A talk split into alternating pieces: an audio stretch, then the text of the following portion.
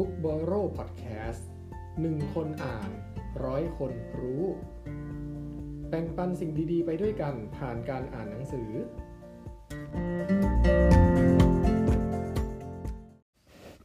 Book b o r r o w Podcast นะครับ คุณอยู่กับยอดผู้ร่วมก่อตั้งเพจ Book b o r r o w ครับ วันนี้เรามากับหนังสือ Atomic Habits ถึงขั้นตอนที่ 4 แล้วในการสร้างนิสัย นั่นก็คือรางวัลนนั่นเอง มนุษย์มีแนวโน้มที่จะทำพฤติกรรมที่ทำให้เราได้รางวัลที่เราพึงพอใจซ้ำๆนะครับ ถ้าเกิดว่าเราได้รางวัลไหนมาแล้วเนี่ย แล้วเราจำได้ว่าไอ้รางวัลเนี้ยเราได้มาแล้วเราพอใจ เราก็อยากจะทำพฤติกรรมแบบนั้นอีก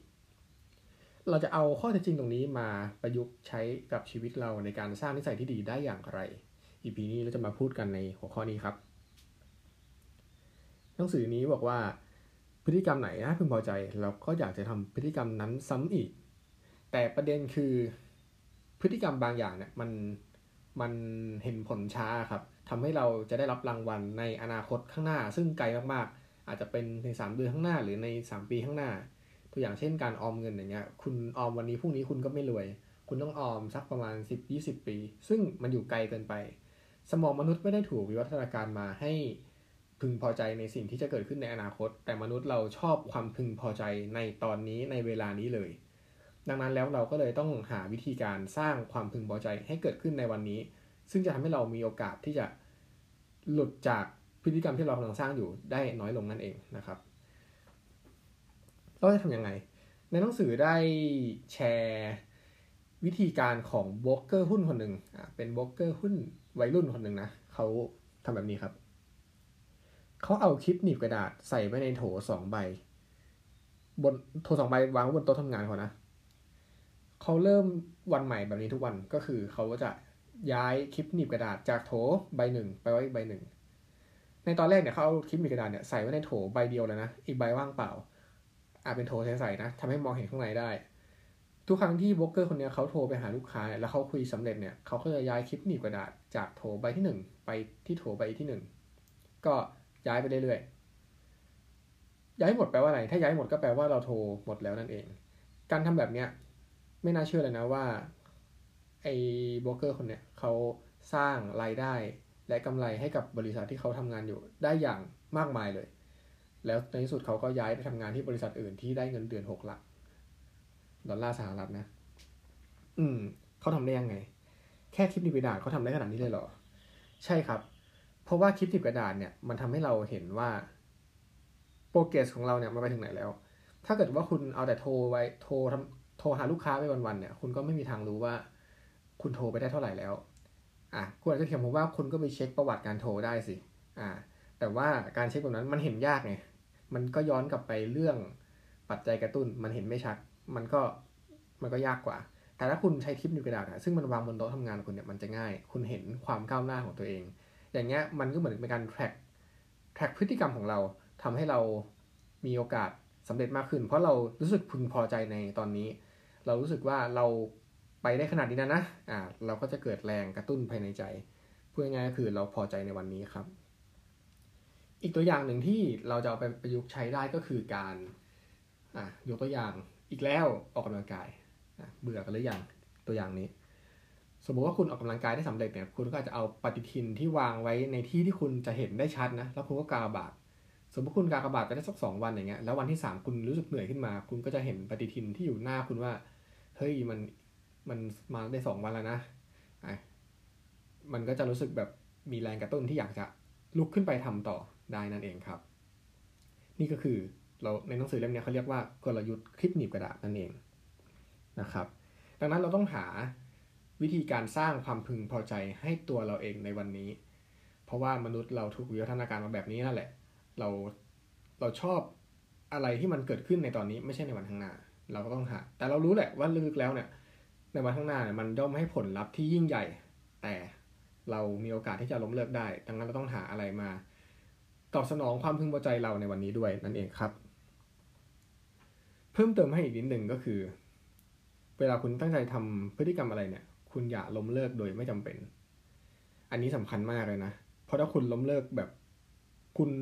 อารมณ์อร่วยให้ตัวเองนิดนึงอย่างเงี้ย มันก็มีโอกาสที่จะละเลยได้อีกในครั้งต่อไป สมมติว่าคุณออกกำลังกายมาละสามวันนะสมมติคุณตั้งใจว่าจะออกห้าวันนะ พอถึงวันที่สี่ปุ๊บพอจะเหนื่อยละเอ้ยเหนื่อยแล้วอะพักสักวันแล้วกันแล้วพรุ่งนี้ไปใหม่ อ่า ถ้าคุณเชี่ยวชาญแล้วคุณทำได้ไม่เป็นไร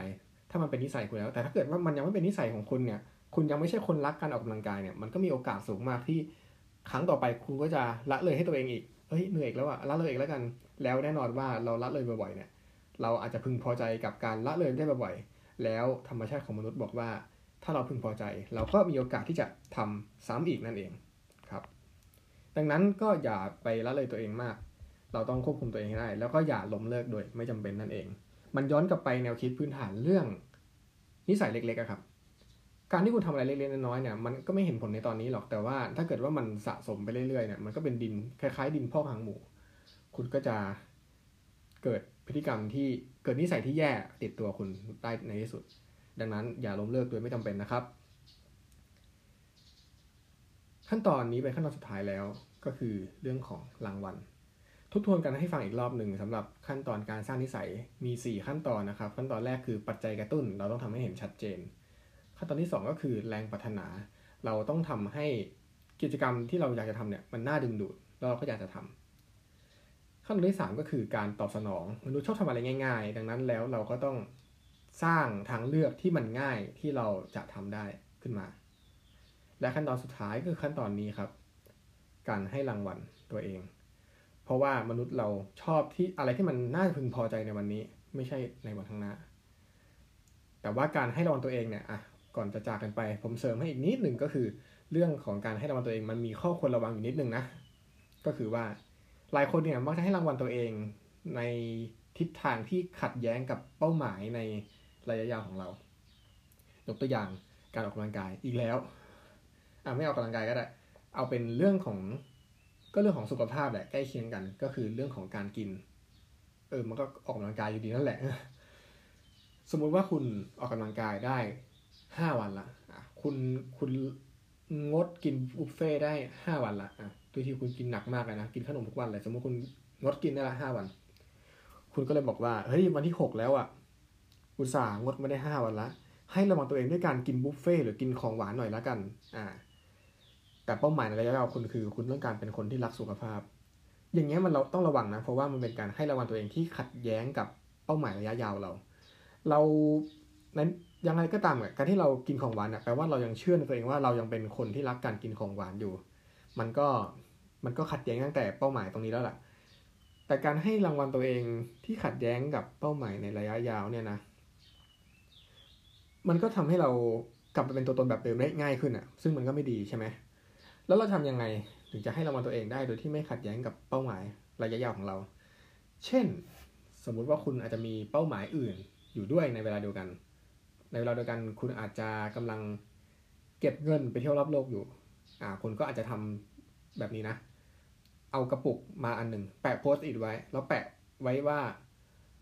เที่ยวรอบโลก แล้วคุณก็วางไว้ที่โต๊ะทำงานคุณเลย อ่าเอากระปุกใส่ๆนะ ให้เห็นเงินข้างในชัดๆเลย ให้เห็นชัดเจนเลย แล้วทุกครั้งที่คุณรู้สึกอยากจะกินของหวาน หรืออยากจะไปกินบุฟเฟ่เนี่ย คุณก็ให้รางวัลตัวเอง โดยการไม่ไปกินบุฟเฟ่อ้าว ยังไง ใช่ครับคุณก็เอาเงินที่คุณจะกินบุฟเฟ่เนี่ยสมมติบุฟเฟ่สองร้อยบาทเนี่ยคุณก็แค่เอาเงิน200บาทใส่กระปุกข้างหน้าที่เขียนว่าเที่ยวรอบโลกไว้ นั่นเอง นี่เป็นการสร้างความพึงพอใจให้เราในทันทีด้วยนะ อาจจะไม่พึงพอใจเท่ากับการไปกินของหวานในวันนี้เลย แต่ว่าเราก็ต้องฝืนตัวเองหน่อยๆแหละอืม เพราะมันยังไม่ใช่นิสัยของเราไง เราก็ต้องค่อยๆสร้างมันขึ้นไปใช่ไหม แต่เมื่อไหร่ก็ตามที่มันเป็นนิสัยเราแล้วเนี่ย เราก็จะรู้สึกว่ามันง่ายที่จะทำได้ โดยที่ไม่รู้สึกว่ามันแบบ ขัดใจตัวเองเท่าไหร่ เพราะว่าเราเป็นตัวตนคนใหม่นั่นเองครับ นี่ก็คือการให้รางวัลตัวเองในทันที แต่เป็นการให้รางวัลที่ไม่ขัดแย้งกับเป้าหมายในระยะยาวของเรานะครับ ขอบคุณที่ติดตามบุ๊กบอลโลกนะครับ แล้วเดี๋ยวเรามาพบกันใหม่ใน EP ถัดไป สวัสดีครับ